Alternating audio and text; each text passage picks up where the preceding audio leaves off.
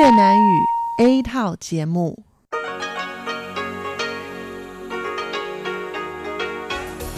Đây là Đài Phát thanh Quốc tế Đài Loan rờ tê i.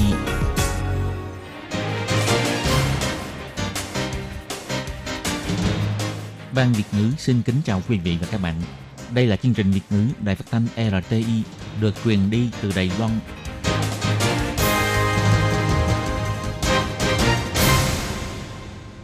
Hello, tôi Kim xin kính chào các bạn. Hoan nghênh các bạn đã đến với chương trình Việt ngữ ngày hôm nay của chúng tôi. Các bạn thân mến, hôm nay là Chủ nhật, ngày ba tháng mười một năm hai nghìn không trăm mười chín, cũng tức mùng bảy tháng mười âm lịch năm Kỷ Hợi. Chương trình Việt ngữ ngày hôm nay của chúng tôi sẽ bao gồm các nội dung chính như sau. Mở đầu là bản tin quan trọng trong tuần, tiếp đến là chuyên mục Chuyện vãng đó đây, rồi đến chuyên mục Góc giáo dục, và sau cùng chương trình của chúng tôi sẽ khép lại với chuyên mục Nhịp cầu giao lưu. Mở đầu chương trình hôm nay, Tố Kim xin mời các bạn cùng theo dõi bản tin quan trọng trong tuần, và trước hết mời các bạn cùng đón nghe các mẫu tin tóm lược.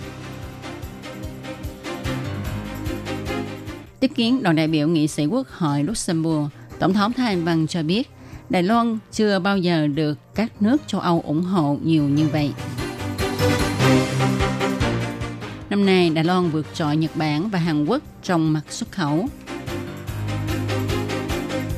Chiếu đèn thông minh, người lớn tuổi mất trí ngủ thêm hai tiếng đồng hồ mỗi ngày. Thắp nhang khiến cho nồng độ pê em hai chấm năm trong nhà tăng cao, dễ mắc chứng phổi tắc nghẽn mãn tính. Diễn đàn thượng đỉnh lãnh đạo ngành công nghệ toàn cầu mời mười tám nước đến tham dự. Bộ trưởng Trần Lương Cơ cho biết, hy vọng có thể tăng độ phủ nghiên cứu khoa học của Đài Loan. Đoàn văn nghệ ngành mỏ than của Trung Quốc đến Đài Loan lưu diễn. Thủ tướng cho biết, giao lưu văn hóa không nên có mục đích chính trị. Và sau đây, Tú Kim xin mời các bạn cùng đón nghe nội dung chi tiết của bản tin quan trọng trong tuần này nhé. Sáng ngày hai mươi tám tháng mười, Tổng thống Thái Anh Văn tiếp kiến đoàn đại biểu nghị sĩ Quốc hội Luxembourg do nghị sĩ Vivian Reddy dẫn đầu. Tổng thống Thái Anh Văn cho hay, đây là lần đầu tiên bà được đón tiếp đoàn đại biểu nghị sĩ Quốc hội Luxembourg kể từ khi lên nhậm chức. Bà đặc biệt cảm ơn các nghị sĩ Quốc hội có mặt trong ngày hôm nay đã ủng hộ Đài Loan, nhất là nghị sĩ Vivian Reddy. Bà đã ủng hộ Đài Loan trong hơn hai mươi năm qua, bao gồm ủng hộ Đài Loan tham gia Hiệp hội chung về thuế quan và thương mại và Tổ chức Thương mại Thế giới, kêu gọi Liên minh châu Âu thành lập văn phòng đại diện tại Đài Loan, đồng thời hỗ trợ Đài Loan giành được sự ưu đãi miễn thị thực visa Âu châu Schengen. Tổng thống Thái Anh Văn biểu thị mối quan hệ hợp tác giữa Đài Loan và Luxembourg không ngừng được cải thiện trong ba năm qua. Hai bên đã ký kết hiệp định hợp tác hoặc bản ghi nhớ trong mặt giáo dục, hàng không, vừa du lịch vừa làm việc vân vân. Bà hy vọng trong tương lai, sự hợp tác giữa hai bên có thể sâu sắc và rộng lớn hơn. Tổng thống cho hay, tuy năm nay Đài Loan vẫn không được tham gia Đại hội Y tế Thế giới, nhưng sự ủng hộ của xã hội châu Âu đối với Đài Loan rất mạnh mẽ. Tổng thống Thái Anh Văn biểu thị.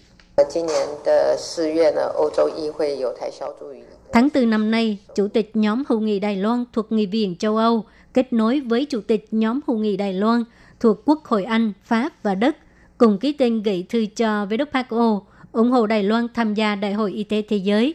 Còn có nghị sĩ Quốc hội các nước Baltic và tiệp khác cũng đều lên tiếng cho Đài Loan. Đầu tháng này, Hạ viện Đài Loan cũng lần đầu tiên biểu quyết thông qua vận động ủng hộ Đài Loan tham gia Đại hội Y tế Thế giới. Tổng thống Thái Anh Văn nhấn mạnh, Đài Loan có năng lực và cũng sẵn sàng đóng góp sức mình cho thế giới. Bà cũng cảm ơn các nước châu Âu đã ủng hộ Đài Loan. Bà hy vọng các nghị sĩ đang có mặt trong ngày hôm nay có thể tiếp tục phát huy sức ảnh hưởng, cùng làm sâu sắc mối quan hệ giữa Đài Loan và Luxembourg và ủng hộ Đài Loan. Bị ảnh hưởng bởi cuộc chiến thương mại giữa Mỹ và Trung Quốc, thành tích xuất khẩu của Đài Loan trong tháng một tới tháng chín năm nay không tốt, giảm hai phẩy năm phần trăm so với năm ngoái. Mặc dù suy thoái nhưng vẫn hoạt động tốt hơn so với nước láng giềng Nhật Bản và Hàn Quốc. Xuất khẩu của Hàn Quốc từ tháng một đến tháng chín giảm chín phẩy tám phần trăm, còn Nhật Bản từ tháng một đến tháng tám cũng giảm bốn phẩy tám phần trăm. Ngày hai mươi tám tháng mười, Bộ Kinh tế công bố tình hình kinh tế cho hay, thành tích xuất khẩu của Đài Loan tốt hơn Nhật Bản và Nam Hàn, chủ yếu là do hiệu ứng chuyển đơn đặt hàng của các sản phẩm truyền thông và hiệu quả trở về đầu tư của các doanh nhân Đài Loan, nhất là trong mặt xuất khẩu sang Mỹ. Phó trưởng ban thống kê thuộc Bộ Kinh tế Vương Thục Quyền cho hay, trong năm nay, Đài Loan được hưởng lợi từ hiệu ứng chuyển đơn đặt hàng của sản phẩm truyền thông và hiệu quả trở về đầu tư của các doanh nghiệp Đài Loan. Do đó, trong mặt xuất khẩu sản phẩm truyền thông đạt thành tích rất tốt, và gần đây trong mặt xuất khẩu sang Mỹ cũng tăng, tăng nhiều hơn so với Nhật Bản và Hàn Quốc. Bộ Kinh tế biểu thị, kể từ đầu năm nay, xuất khẩu đã bị ảnh hưởng rất lớn bởi giá nguyên liệu thô giảm mạnh. Tuy nhiên, nếu loại bỏ yếu tố vật giá, thì xuất khẩu thực tế của Đài Loan từ tháng một đến tháng chín là tăng hai phẩy tám phần trăm, trong khi Nhật Bản và Hàn Quốc vẫn tiếp tục giảm sau khi loại bỏ yếu tố vật giá, và Đài Loan tăng trưởng theo từng quý.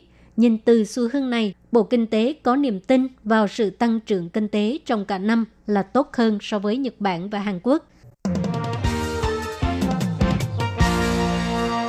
Khoa điều dưỡng y tá, Trường Đại học Dương Minh Sơn phát biểu thành quả nghiên cứu phòng thực nghiệm đèn thông minh.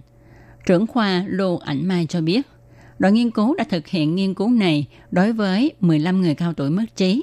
Họ phát hiện thông qua việc khống chế màu sắc, bước sóng và thời gian rọi của đèn thông minh để mô phỏng sự biến hóa của ánh sáng mặt trời, giúp cho nhóm người cao tuổi duy trì sinh hoạt có quy luật và chu kỳ ngủ, giảm bớt sự sản sinh những ký ức rối loạn.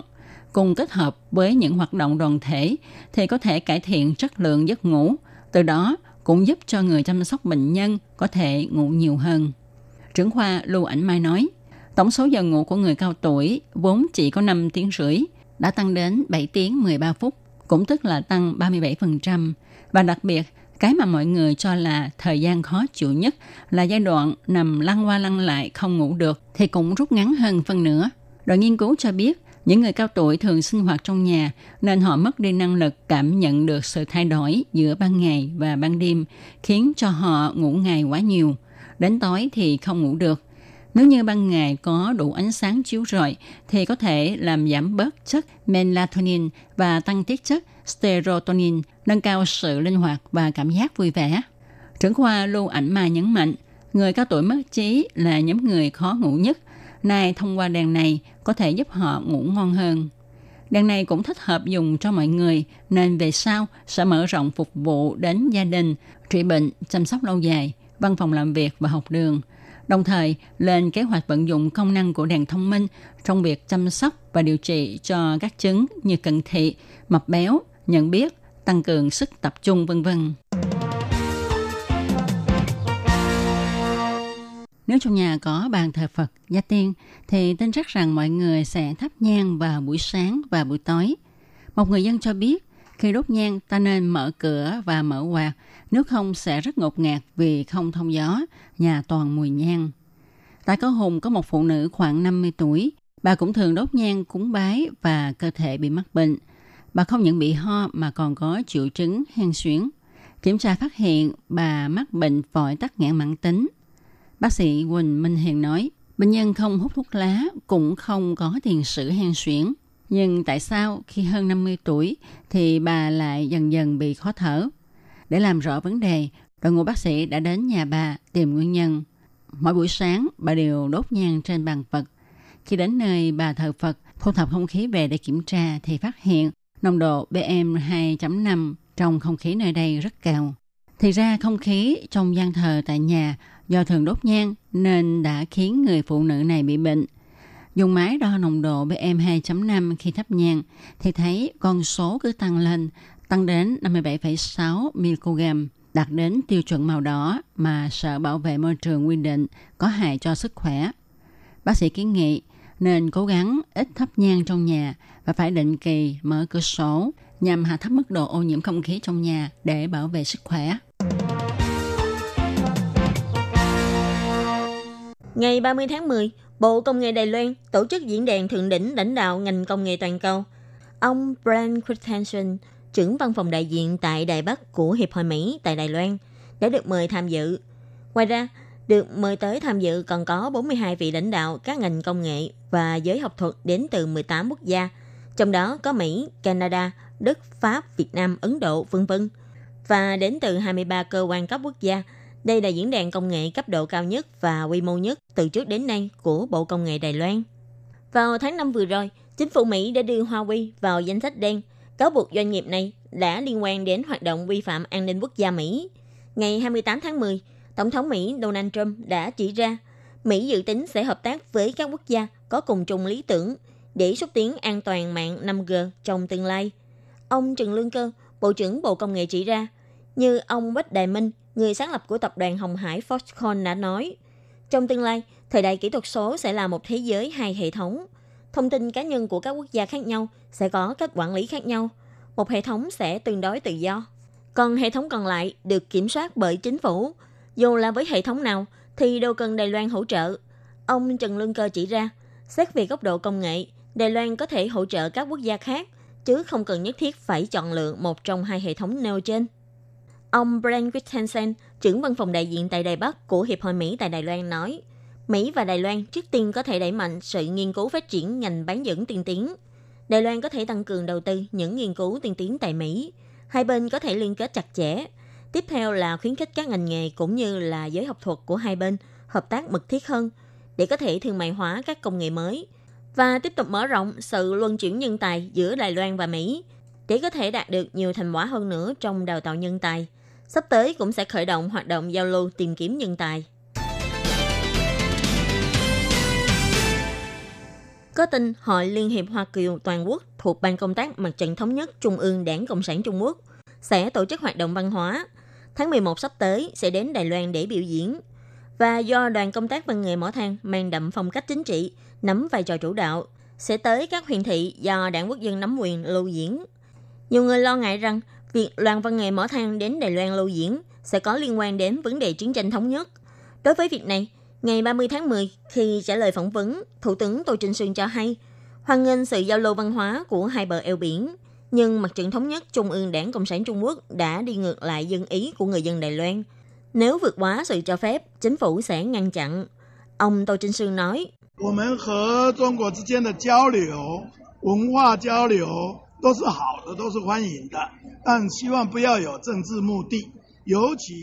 sự giao lưu, giao lưu về văn hóa giữa chúng ta và Trung Quốc đều là điều rất tốt, rất hoan nghênh, nhưng hy vọng không được xen lẫn mục đích chính trị vào.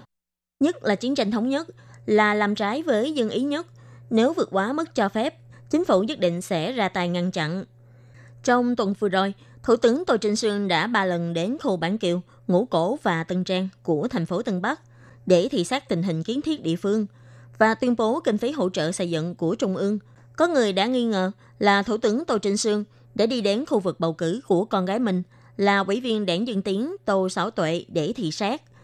Cố ý muốn bồi dưỡng Tô Sáu Tuệ để tranh cử thị trưởng thành phố Tân Bắc khóa sau. Ông Tô Trinh Xương cho biết, trước đây, ông từng làm huyện trưởng huyện Đài Bắc.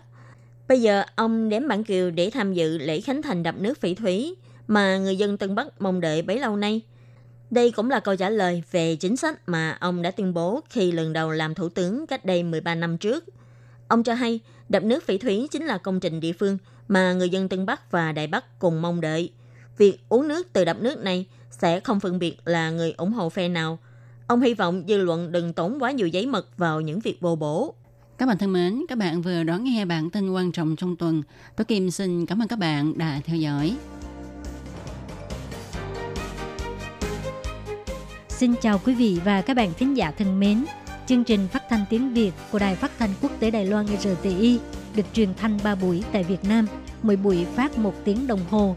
Buổi phát chính vào lúc sáu giờ đến bảy giờ tối hàng ngày giờ Việt Nam qua tần số S W chín nghìn bốn trăm hai mươi lăm ki lô héc với sóng dài ba mươi mốt mét. Buổi phát lại lần thứ nhất vào hôm sau chín giờ tới mười giờ tối Việt Nam qua tần số S W chín nghìn sáu trăm hai mươi lăm ki lô héc với sóng dài ba mươi mốt mét. Buổi phát lại lần hai vào hôm sau sáu giờ đến bảy giờ sáng giờ Việt Nam qua tần số S W mười một nghìn sáu trăm năm mươi lăm ki lô héc với sóng dài hai mươi lăm mét.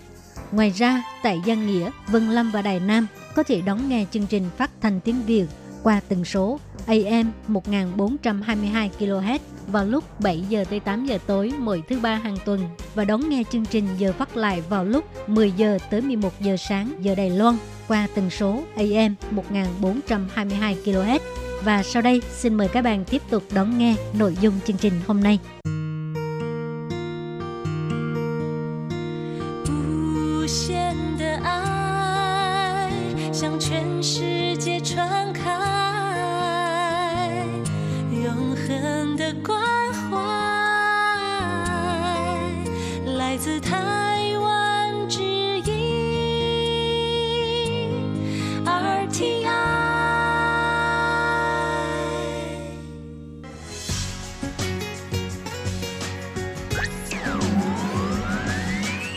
Quý vị đang đón nghe chương trình Việt ngữ Đài rờ tê i truyền thanh từ Đài Loan.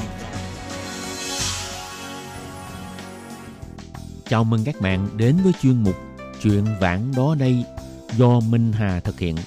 Chuyên mục này sẽ giúp các bạn tìm hiểu những nét đẹp trong nền văn hóa cổ truyền của Đài Loan, đưa các bạn đi khám phá những điều lý thú trên khắp mọi miền của hòn đảo Formosa xinh đẹp.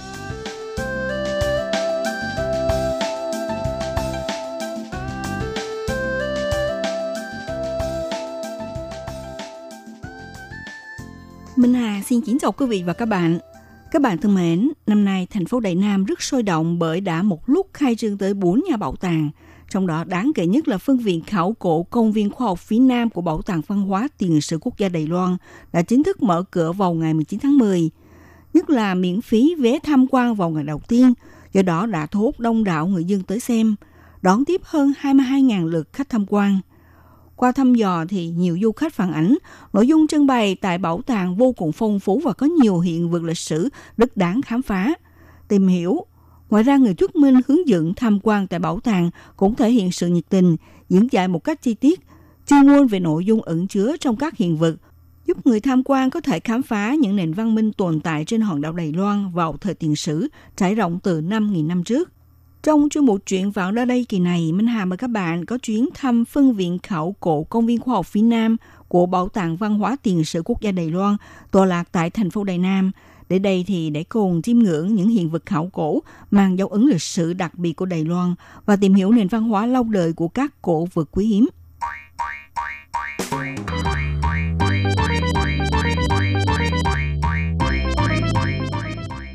Trải qua hơn mười năm xây dựng với diện tích hai phẩy bốn mươi tư ha, phân viện khảo cổ công viên khoa học phía Nam nằm trong công viên khoa học Đại Nam đã chính thức mở cửa vào ngày mười chín tháng mười. Phân viện khảo cổ này trực thuộc Bảo tàng Văn hóa Tiền lịch sử Quốc gia Đài Loan. Bà Vương Trường Hoa, Giám đốc Bảo tàng Văn hóa Tiền lịch sử Quốc gia Đài Loan cho biết, Bảo tàng Tiền sử Đài Đông trưng bày các di chỉ văn hóa thời tiền sử có mặt ở khắp nơi trên khắp Đài Loan. Còn phân viện khảo cổ công viên khoa học phía Nam thì lưu giữ di chỉ tiền sử khai quật được ở khu vực công viên khoa học phía Nam. Trước đó, bạn Vương Trường Hoa cùng kiến trúc sư Diêu Nhân Hỷ, người thiết kế phân viện khảo cổ công viên khoa học phía Nam đã tổ chức buổi họp báo tại Đài Bắc vào ngày mười lăm tháng mười. Kiến trúc sư Diêu Nhân Hỷ nêu ra ý tưởng thiết kế phân viện khảo cổ công viên khoa học phía Nam, cho biết là khảo cổ học là ngành khoa học muốn tìm hiểu sự tiến hóa của loài người, tìm hiểu con người đến từ đâu. Ông lấy quy chế khai quật khảo cổ để đối chiếu với mối quan hệ đô thị hiện đại làm ý tưởng. Chủ thể kiến trúc bảo tàng tận dụng các nguyên vật liệu đá, bao gồm sản phẩm đá bazan, đá hoa cương, thể hiện bằng mô hình kiến trúc theo dạng hình học. Ở lối vào đại sảnh, đường hầm thời gian, trung tâm dành cho gia đình sử dụng, hệ vách bao phủ bên ngoài bằng kính thủy tinh. Nhìn một cách tổng thể về mặt ngoài của tòa kiến trúc, thể hiện nội hàm có chiều sâu năm nghìn năm và mang tính hiện đại. Kiến trúc sư Dương Nhân Hỷ cho biết như thế này.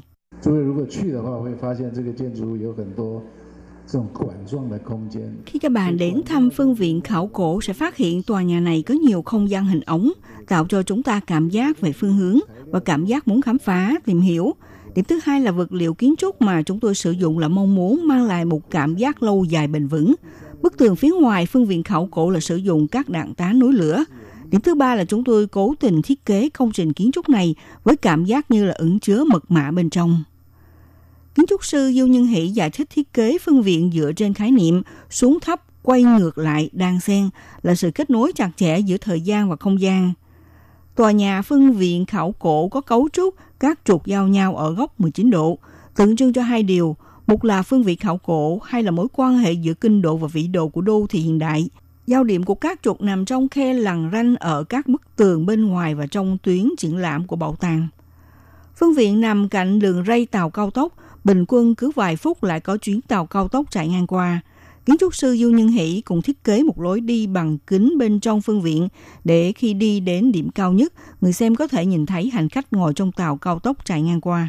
Bộ trưởng Bộ Văn hóa bà Trịnh Lệ Quân cho biết, kế hoạch khai quật khảo cổ công viên khoa học Đài Nam do ông Tạng Trứng Hoa, viện sĩ Trung tâm Nghiên cứu Lịch sử Ngôn ngữ và Nghiên cứu viên Lý Khuôn Để phụ trách và dẫn đầu đội ngũ cán bộ khảo cổ. Hơn hai mươi năm nay đã khai quật trên tám triệu hiện vật có giá trị. Rất cảm ơn cựu huyện trưởng huyện Đài Nam Tô Hoán Chí đã trình kế hoạch này lên Viện Hành Chính thông qua phê chuẩn, cùng với huyện trưởng của nhiều nhiệm kỳ, chuyên gia học giả, các ban ngành bao gồm Bộ Văn hóa, Bộ Giáo dục, Bộ Khoa học Kỹ thuật và các đồng nghiệp của Bảo tàng Văn hóa Tiền sử Quốc gia Đài Loan, nỗ lực kết hợp với đội ngũ khảo cổ, trải qua hơn mười năm chuẩn bị, xây dựng, cuối cùng ra mắt Viện Bảo tàng Khảo cổ nói lên câu chuyện lịch sử Đài Loan của năm nghìn năm trước.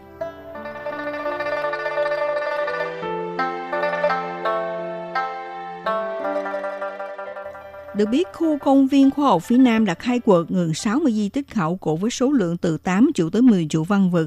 Sau khi khai mạc, phân viện trưng bày lô đầu tiên gồm có hơn năm trăm văn vật, trong đó có mười văn vật nổi bật như hình mặt người bằng đất nung, thuộc di chỉ đạo gia, thời kỳ văn hóa, Nèo Sung, cách đây từ một nghìn tám trăm năm đến một nghìn ba trăm năm trước.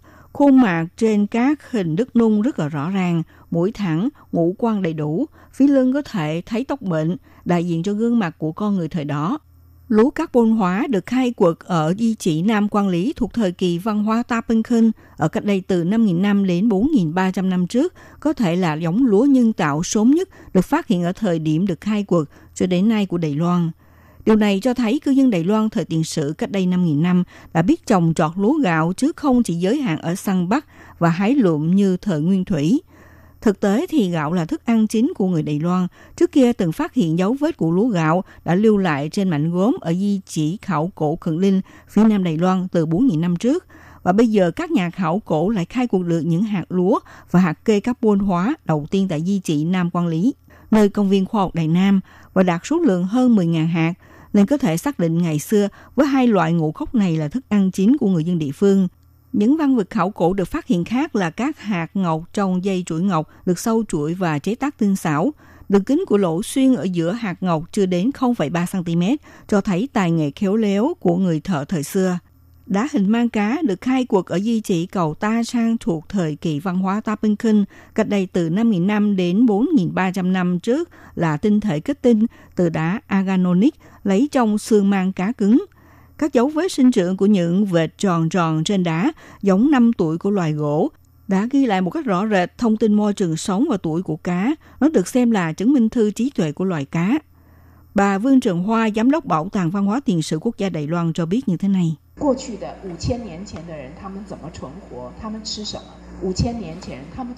Con người sống trong năm nghìn năm trước họ đã sinh tồn bằng cách nào? Họ đã dùng thức ăn gì? năm nghìn năm trước họ đã biết canh tác, biết trồng lúa, tìm hiểu từ hiện vật của hạt lúa carbon hóa. Từ lúc con người sống ở thời kỳ văn hóa Ta Pinh Khinh, chính là ở di chỉ phía đông Nam Quan Lý. Ngoài ra vào thời bấy giờ, loài cá mà người thời xưa đã bắt làm thức ăn là cá đối và cá da trơn. Chất hữu cơ của hai loài cá này đều bị hữu hóa rồi, cho đến bây giờ đã để lại đều là đá hình mang cá, trong đó chứa cấu trúc của đầu xương cá. Đây là loài cá vẫn thường gặp nhất ở gần bờ biển Đài Loan. Bà Vương Trưởng Hoa cho biết các hiện vật được triển lãm tại phân viện Bảo tàng Khảo cổ Công viên Khoa học phía Nam đảm bảo một trăm phần trăm được khai quật từ di chỉ địa phương, gồm có sáu mươi di chỉ được trải rộng hơn một nghìn hectare, chiếm mật độ rất cao, chứa đựng nền văn hóa vô cùng mạch lạc. Nhiều người dân sau khi tham quan phân viện bảo tàng đã có nhiều phản ảnh tích cực. Ông Thái là du khách đã từng thăm phân viện bảo tàng cho biết thế này.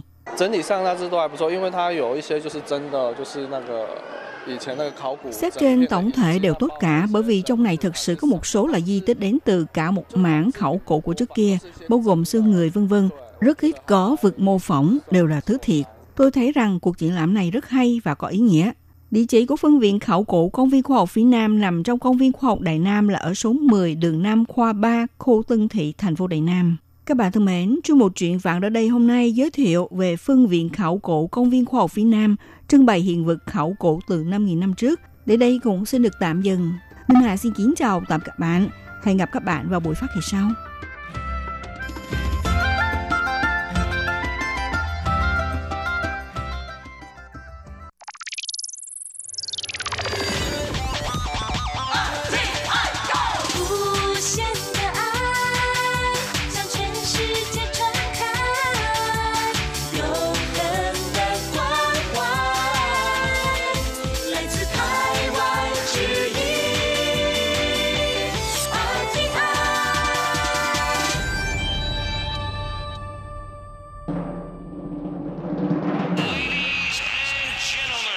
Quý vị đang đón nghe chương trình Việt ngữ Đài rờ tê i, truyền thanh từ Đài Loan.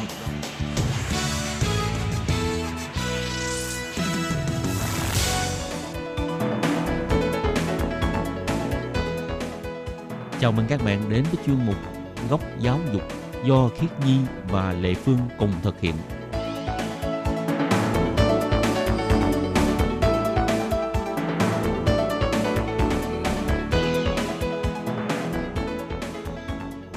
Khiết Nhi và Lệ Phương xin chào các bạn. Xin mời các bạn cùng đón nghe chuyên mục Góc Giáo dục của tuần này.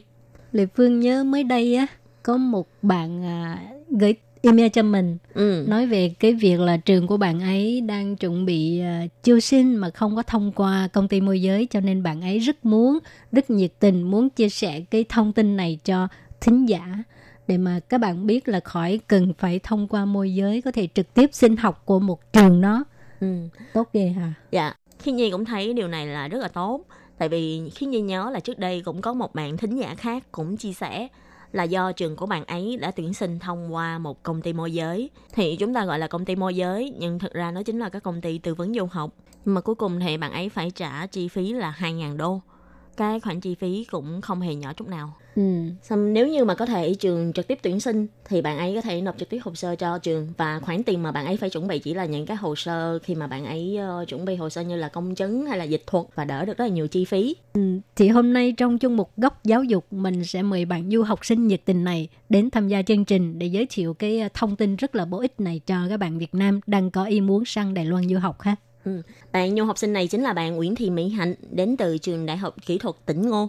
Và sau đây xin mời các bạn cùng đón nghe chuyên mục Góc Giáo dục của tuần này để nghe bạn Mỹ Hạnh chia sẻ về những thông tin tuyển sinh của trường bạn ấy các bạn nhé.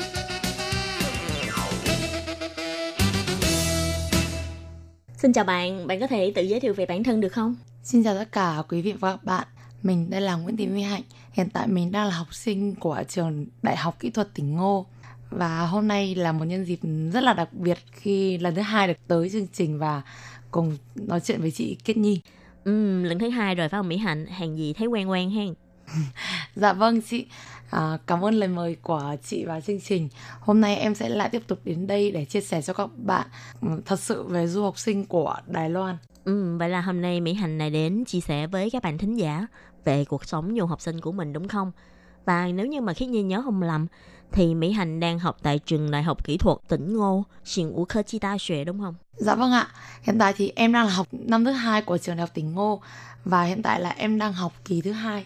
Vậy không biết là sau hai năm học tại Đài Loan thì bạn Mỹ Hạnh đã học được điều thú vị nào hay là có kinh nghiệm nào mà muốn chia sẻ với các bạn thính giả không? Có thể lần đầu tiên em đến với chương trình thì em đã chia sẻ về cuộc sống của sinh viên học có một chút gì đó hơi màu hồng. Và ừ. em sẽ hôm nay em sẽ đến với mọi người để chia sẻ về cái công việc mới trong năm thứ hai của bọn em. Khi nhìn nhớ là Mỹ Hạnh học tại trường Đại học Tỉnh Ngô theo hệ vừa học vừa làm. Và năm đầu tiên của Mỹ Hạnh là Mỹ Hạnh đã đi thực tập tại một công ty. Và Mỹ Hạnh cũng từng chia sẻ là công việc của Mỹ Hạnh là sẽ xếp hàng hóa vào trong rổ. Và sau đó hàng hóa sẽ được chuyển đến các cửa hàng tiện lợi đúng không?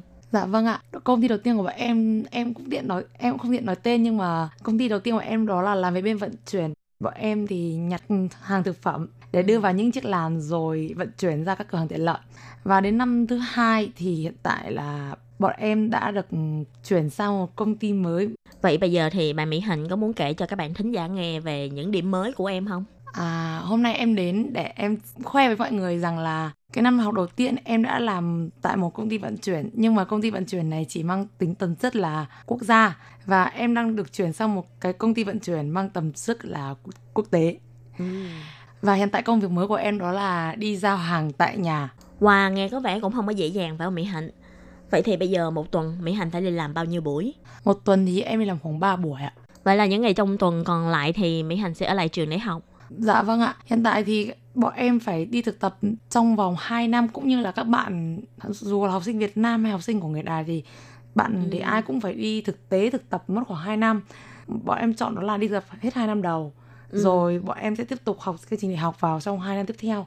Thì hiện ừ. tại là em đi học hai buổi, đi làm ba buổi và hai buổi em ở nhà ừ. học bài, rồi có thể là dành những thời gian cho bản thân nhiều hơn. Qua thì vậy là năm nay có vẻ là Mỹ Hạnh có nhiều thời gian dành cho bản thân mình hơn rồi. Vì khiến Nhi nhớ không lầm là năm đầu tiên Mỹ Hạnh phải đi làm là khoảng bốn đến năm buổi một tuần phải không Mỹ Hạnh? Dạ vâng ạ, năm đầu tiên của em thì đi làm bốn buổi. Ừ. Năm nay thì một ngày em đi làm chín tiếng và em chỉ làm ba buổi. Bởi vì cái năm này ấy, cái cơ sở bọn em đến để thực tập thì nó có xa hơn một chút. Thì đồng nghĩa với việc đó là bọn em phải dậy sớm hơn, bọn em cũng về muộn hơn.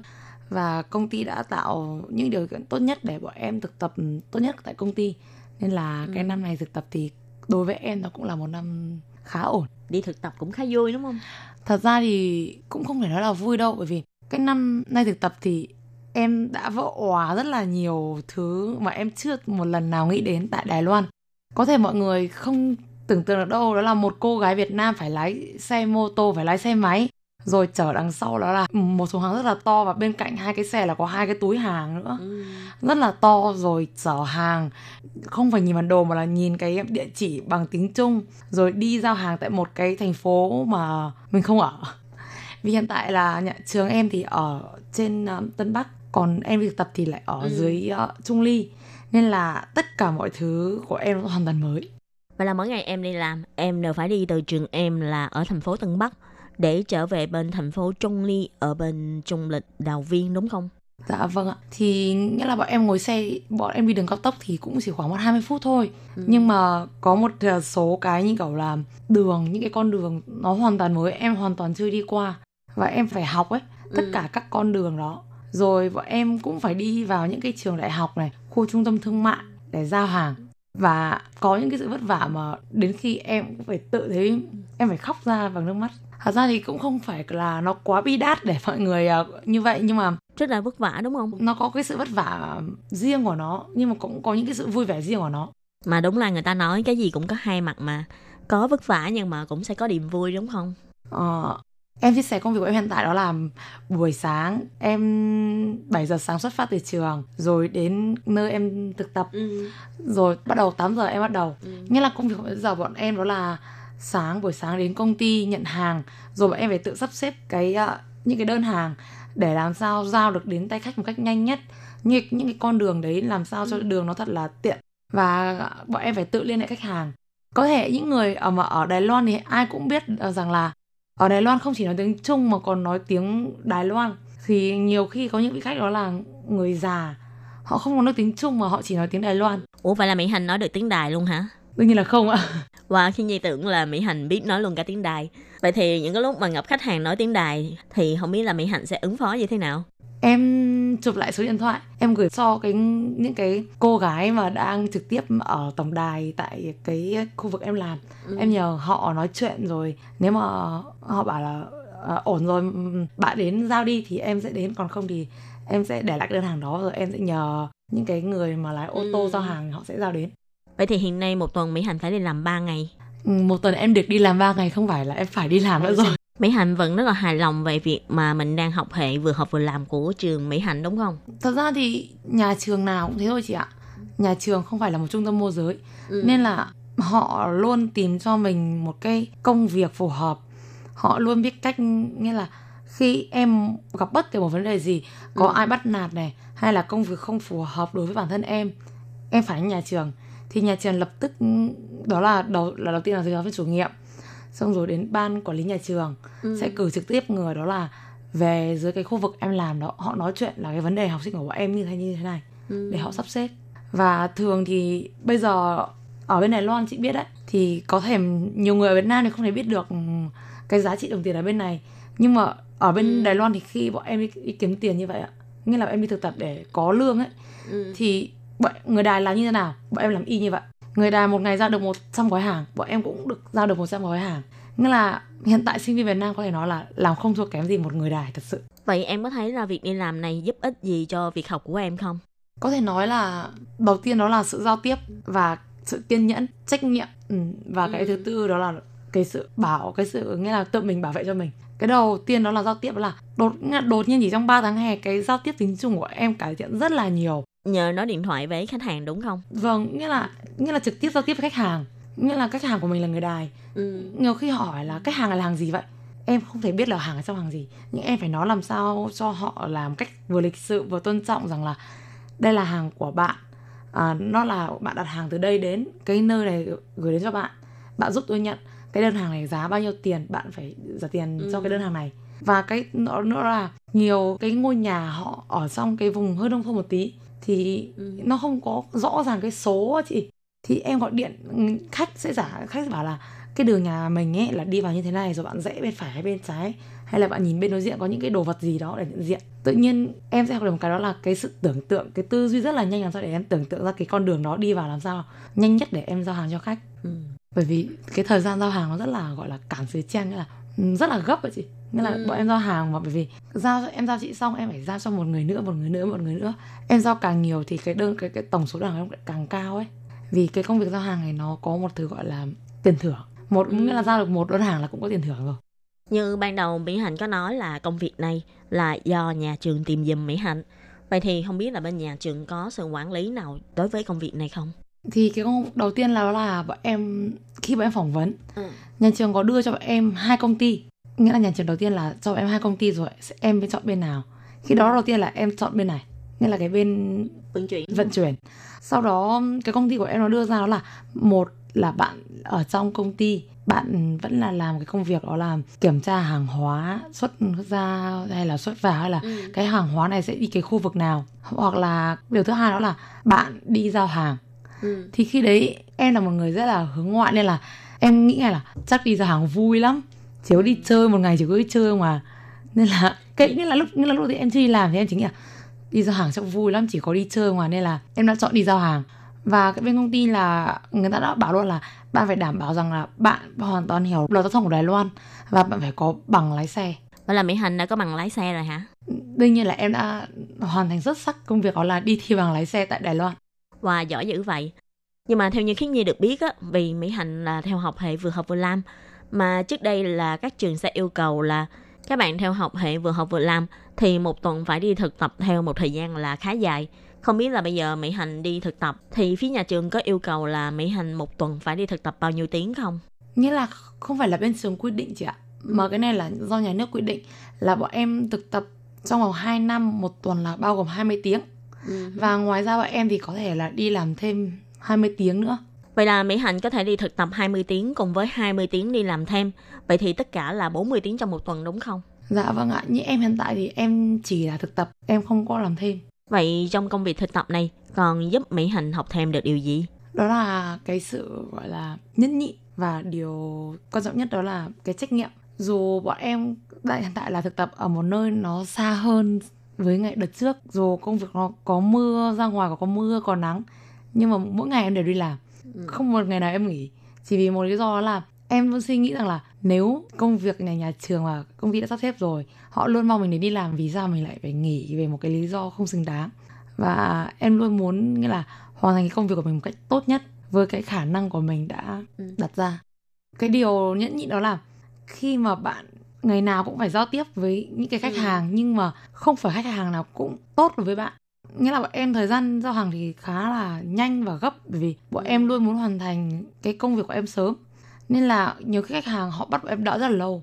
Họ không có rõ ràng về cái, cái thời gian này, hoặc là họ không có, có có nhiều khi bọn em đến nơi ấy, họ bảo là ủa cái hàng này nhận tiền tao không có biết, mình mày đi về đi, tao để hôm khác mày đến đi, tao bây giờ không có đi lĩnh tiền ấy. Là, là bây giờ họ không có mang theo tiền. Đó đó nghĩa là họ bây giờ hiện tại là họ không có tiền thì um, mày đi về đi, tao không cần nữa, mày giúp tao đi. ừ. Và thật ra là nhiều khi bọn em về đến cái trụ sở rồi rồi họ lại gọi bọn em đến, nghĩa là bọn em thật sự công việc bọn em đã, bọn em đã đến giờ nghỉ ngơi rồi, mà vì khách hàng bọn em đang thấy mưa rất là to, một vì một cái đơn hàng rồi bọn em cũng phải vòng đến để đưa khách, và khách bảo là ủa? Các bạn thân mến, buổi trò chuyện giữa Khiết Nhi với bạn Mỹ Hạnh là chưa chấm dứt ngăn đây, nhưng mà vì thời lượng của chương trình có hạn cho nên à, tuần sau các bạn nhớ tiếp tục đón nghe những lời tâm sự cũng như chia sẻ của bạn Mỹ Hạnh nhé. Cảm ơn các bạn rất nhiều. Bye bye. Bye bye.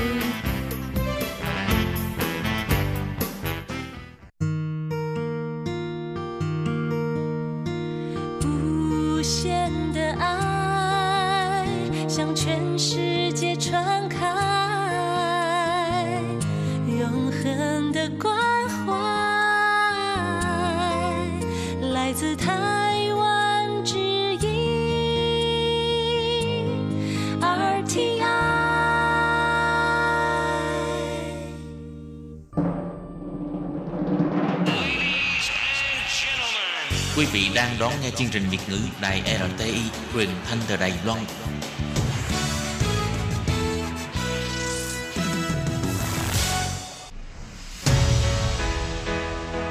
Tố Kim, Tường Vi, chào, chào mừng các, các bạn đến với chuyên mục Nhịp cầu giao lưu. Mong rằng tiết mục này là nơi chia sẻ tâm tư tình cảm của mọi người, thắt, thắt chặt mối thân tình giữa các, các bạn với chúng tôi.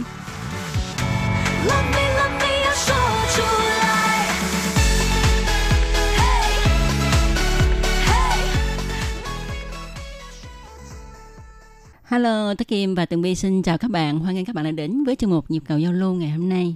Thưa các bạn, ngày hôm nay Tường Vi và Tố Kim rất là vui bởi vì à, cuối cùng đã nhận được một lá thư của một thính giả rất là thân thương của bạn Việt ngữ. Ừ, đó là bạn Châu Thị Thùy Dương. Và bạn Thùy Dương á, là con gái rượu của anh Châu Hưng Thịnh. Ừ. Anh Châu Hưng Thịnh ơi, bây giờ có Tường Vi gọi là anh nữa nha. Vậy thì gọi Thùy Dương bằng cái gì đấy? Gọi là em. À. Thôi kệ, mình cứ đồng giá nhau hết. Ừ. Rất là cảm ơn anh Châu Hưng Thịnh ừ. đã giới thiệu chương trình của Ban Việt ngữ cho con gái của mình. Và như vậy thì uh, Tường Vi và Tố Kim làm chuyên mục xong thì uh, có cả hai thế hệ nghe chuyên mục của mình. Đúng vậy. Có cái cảm giác thực sự rất là tự hào, đúng không? Ừ. À, Tố Kim biết ha, là cả gia đình anh Châu Hưng Thịnh đều nghe hết á. Wow, vậy là mình phải ăn nói cẩn thận nha. À. Tại vì cả một gia đình thì là có à, ba mẹ con cái nè. Ừ. Bởi vậy mình phải nói sao cái nội dung là coi thích hợp cho cả gia đình nghe. Ừ. Ừ. Mà nào giờ thì mình nghĩ mình cũng nói nội dung thích hợp cả gia đình nghe vậy. Nhưng mà hôm bữa nhớ là có một cái à, câu chuyện vui của con gái của anh Châu Hưng Thịnh gửi đó. À. Là nó hơi hơi... quậy quậy chút xíu đó, thấy không? Nó phải dưới mười tám tuổi mới nghe được à. Vâng, thì hôm nay ha, lá thư làm Tố Kim và Tường Vi rất là vui của bạn Thùy Dương ha. Thì trong lá thư này bạn Thùy Dương có viết như thế này: à, từ giữa tháng sáu, bà Dương đang đi trốn nóng ở Biên Hòa, Đồng Nai. Chắc không đón nghe buổi phát Nhịp cầu giao lưu hôm Chủ nhật ngày hai mươi ba tháng sáu vừa qua. Còn Dương hôm ấy bận làm chi mà quên mở đài, đến sáng mở nghe buổi phát lại thì sóng phát quá yếu, nghe tiếng được tiếng mất. Tuy vậy, tôi Kim tin chắc rằng bạn Dương đã nghe được trong một ngày hôm đó và rất là làm tiếc, tại vì trong một ngày hôm đó là tôi Kim mới Tường Vi trả lời thư của bạn Châu Hưng Thịnh và Thùy Dương đó.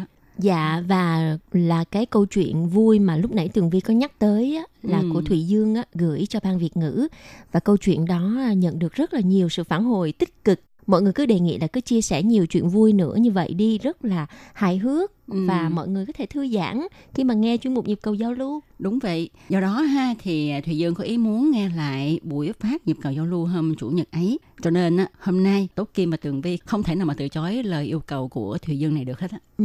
Thùy Dương yêu cầu là phát lại chuyên mục hôm Chủ nhật ngày ừ. hai mươi ba tháng sáu. Ừ. À, và cuối thư thì Thùy Dương có viết như thế này: vài lời tin nhắn, mong quý đài có thể phát sóng rõ hơn trong thời gian tới.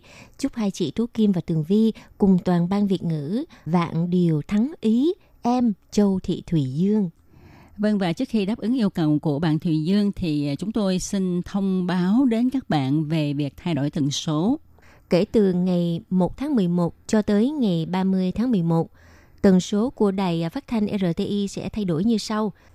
Tần số mười một nghìn sáu trăm năm mươi lăm ki lô héc phát vào lúc sáng sáu giờ cho tới bảy giờ tại Việt Nam thì sẽ đổi thành là tần số chín nghìn bảy trăm bốn mươi lăm ki lô héc. Và kể từ ngày một tháng mười hai năm hai nghìn không trăm mười chín đến ngày hai mươi chín tháng hai năm hai nghìn không trăm hai mươi sẽ phát vào lúc sáu giờ ba mươi đến bảy giờ ba mươi sáng. Ờ, có nghĩa là cùng với cái tần số mới là chín nghìn bảy trăm bốn mươi lăm ki lô héc đúng không? Đúng rồi. Thay vì phát vào lúc sáu giờ đến bảy giờ thì bây giờ đổi lại thành sáu rưỡi đến bảy rưỡi. Dạ, các bạn nhớ ghi lại tần số mới nha, chín nghìn bảy trăm bốn mươi lăm ki lô héc. Vâng, và hôm nay ha thì Tố Kim và Tường Vi sẽ phát lại phần trả lời thư của bạn Châu Hưng Thịnh và Thùy Dương. Mời các bạn cùng đón nghe nha.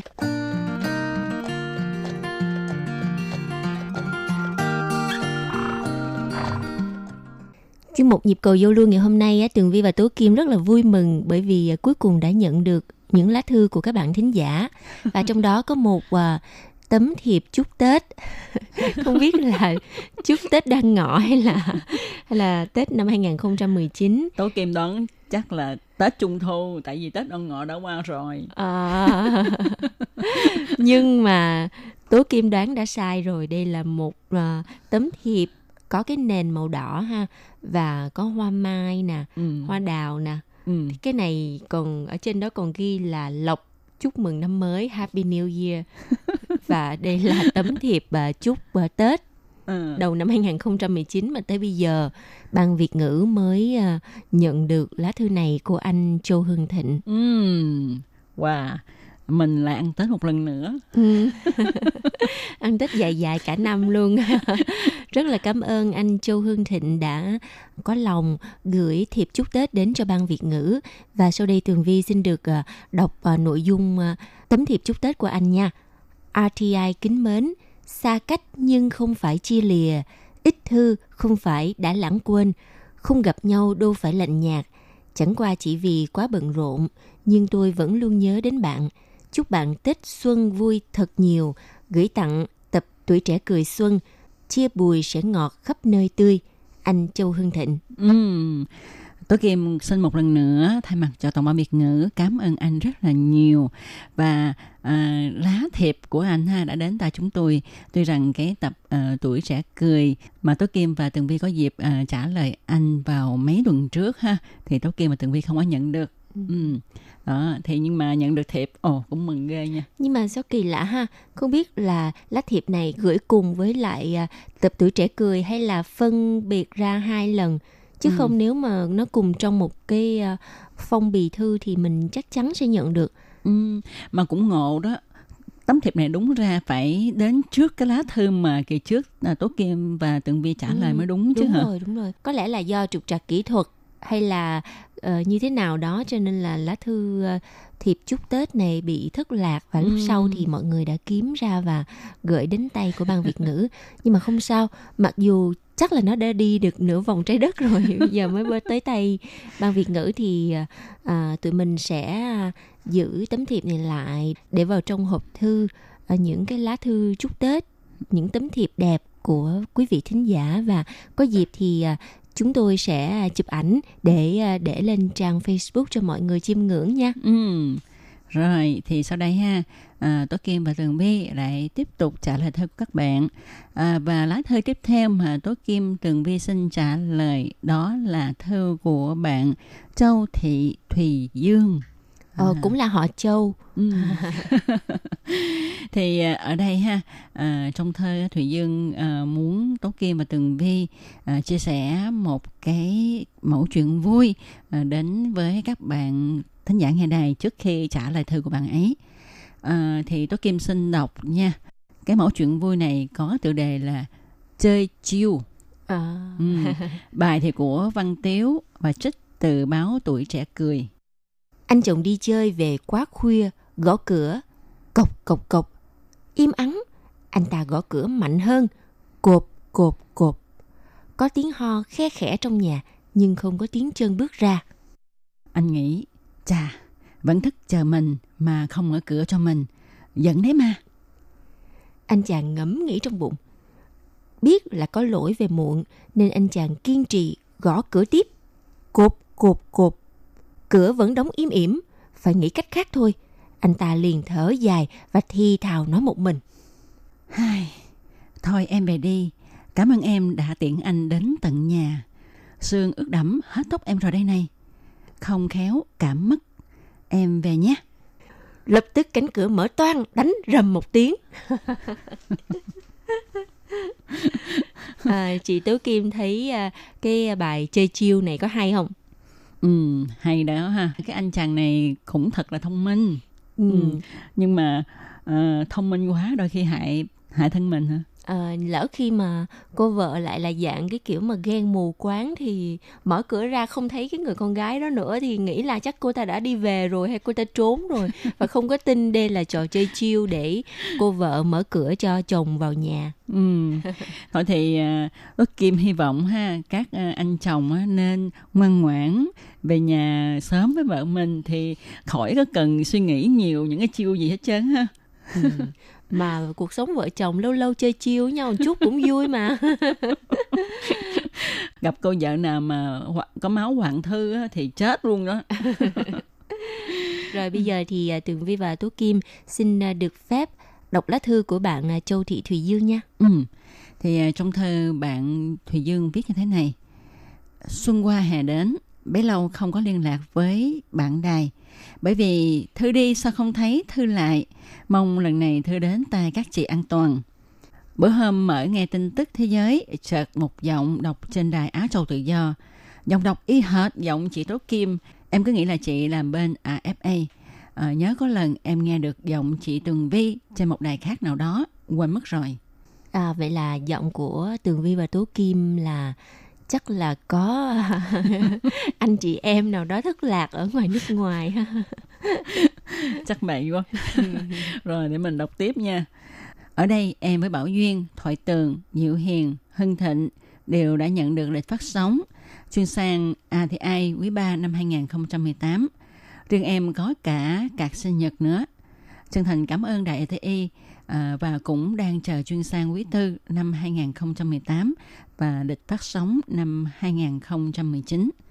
Và gần đây ha, bản đài nói về lịch phát sóng buổi phát lại từ bảy đến tám giờ sáng. Em ra đài mãi mà không thấy. Riêng tần số ét vê kép chín nghìn bốn trăm hai mươi lăm ki lô héc thuộc sóng dài ba mươi mốt mét chứ không phải là mười chín mét như tin đã loan. Ừ, về cái vấn đề này ha thì uh, Ban Việt ngữ cũng đã uh, kiểm chứng lại và xin thông báo với bạn là chúng tôi sẽ uh, thông báo lại ở trên đài. Rất là cảm ơn bạn ha đã cho chúng tôi biết cái uh, sự sai sót này.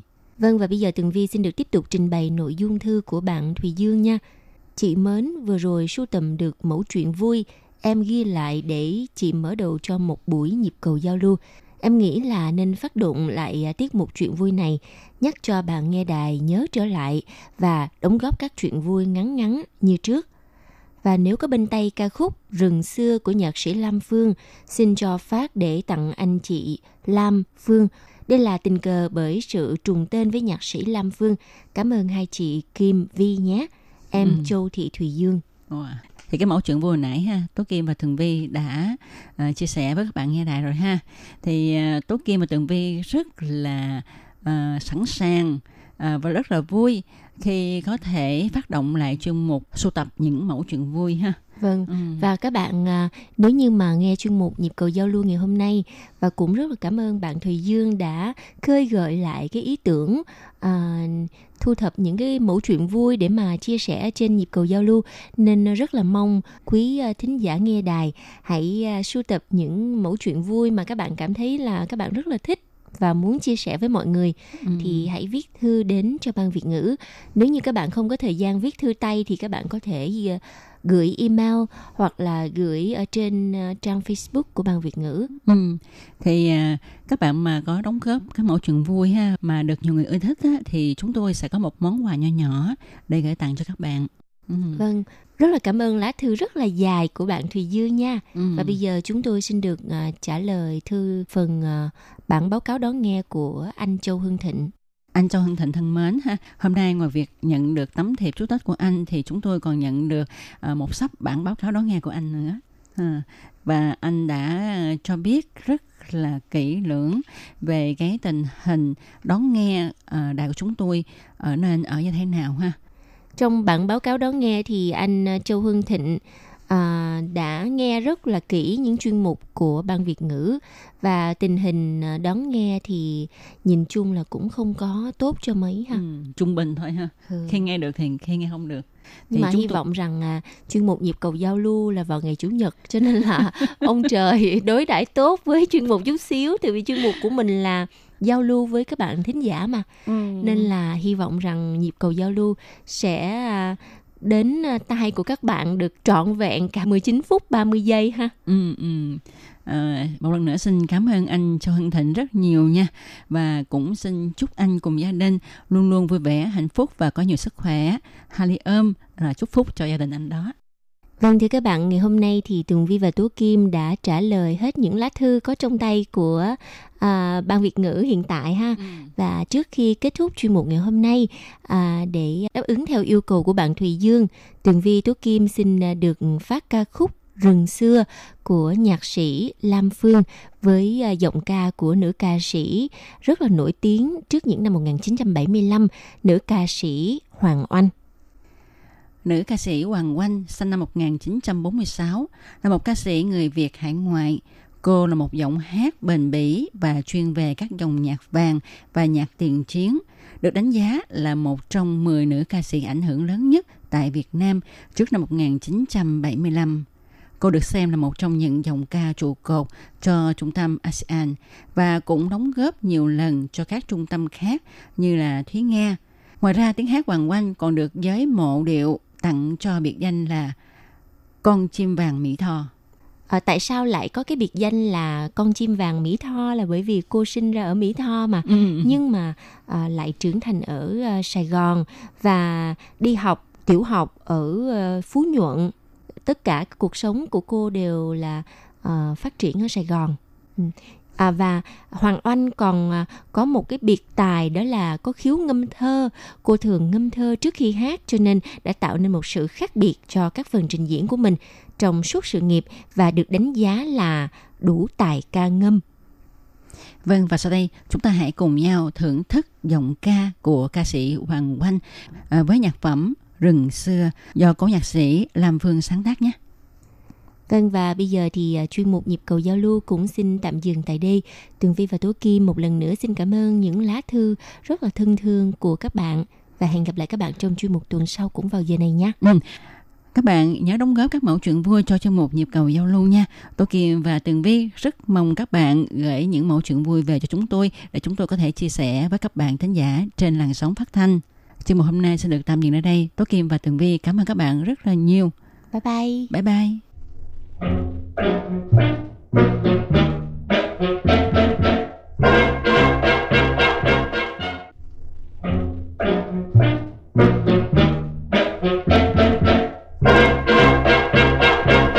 Người về đôi, người về đâu,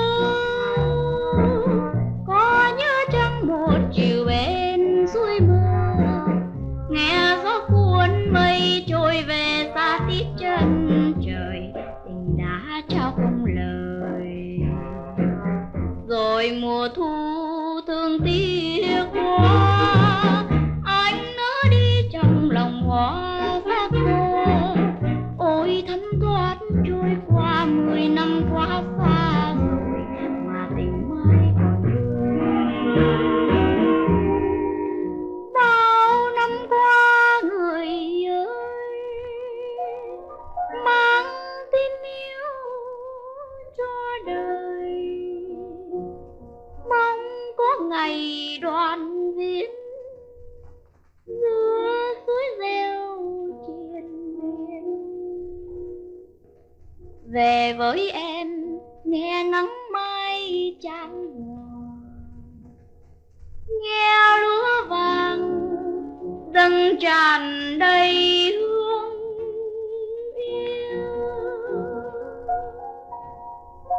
Người về đâu ơi, người về đâu, đời ước mơ của miền Nam mình yêu tha thiết đến tin anh.